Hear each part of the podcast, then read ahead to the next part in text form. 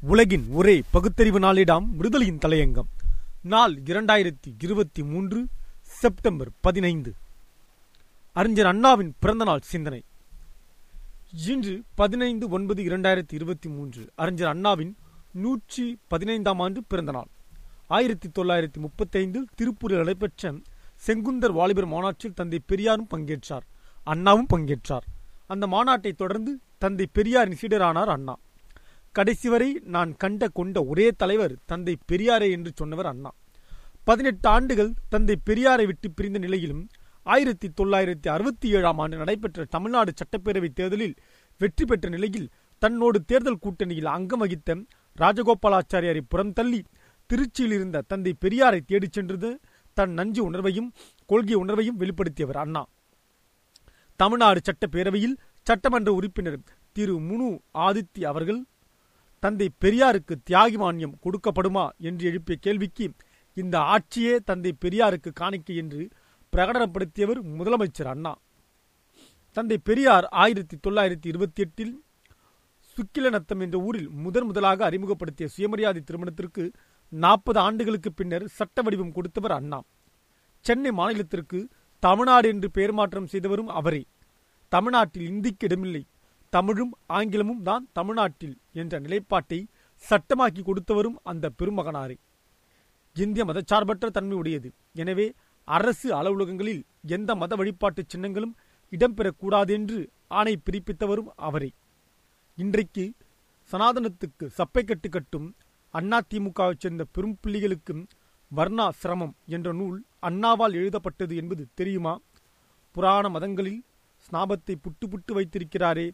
புரியுமா? இந்த அஇஅதிமுகவினருக்கு விதைக்காது விளையும் கழனி என்ற நூலை படித்ததுண்டாம் ஆரியம்தான் விதைக்காது விளையும் கழனி என்று கடன்றார் அண்ணா.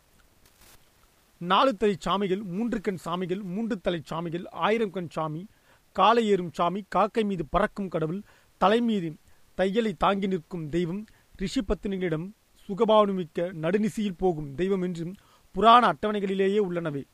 நாம் இந்து என்று கூறிக்கொண்டு தொழ வேண்டுமே இந்த செய்தியை கேட்டால் உலக நாகரிக மக்கள் நம்மையும் நீக்ரோக்களை விட கேவலமானவர்கள் என்று கேலி செய்வார்களே.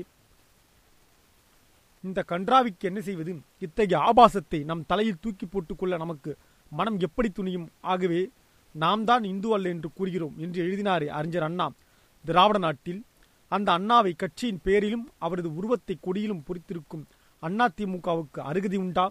அண்ணாவின் கருத்துக்களை கொள்கைகளை எழுத்துக்களை ஒருவரி படித்து உள்வாங்கி இருந்தால் கூட அண்ணா திமுகவினர் சதாரணத்திற்கு முட்டு கொடுத்திருப்பார்களாம். சந்திரமோகன் அல்லது சிவாஜி கண்ட இந்துராஜ்யம் என்ற நாடகத்தை எழுதி அதிலே காக்கப்பட்டதாக நடித்து காட்டியவர் அறிஞர் அண்ணாவாயிற்று. அதில் சிவாஜி பாகத்தை ஏற்றி சிறப்பாக நடித்த பி சி கணேசனுக்கு சிவாஜி கணேசன் என்று பட்டம் கொடுத்தவர் தந்தை பெரியார்.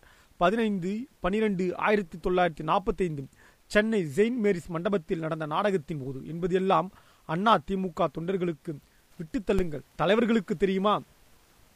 ஆரியத்திற்கு அடிப்பணிந்து கஜானா காலியாகி நொந்த மனதோடு தன் கடைசி கால வாழ்க்கையை முடித்துக் கொண்டாதான் சிவாஜி என்பதை வரலாற்று ரீதியாக ஆதாரங்களோடு அக்கக்காக ஆணிவேர் அறுப்பட ஆரியத்தை படம் பிடித்து காட்டினார் அறிஞர் அண்ணா.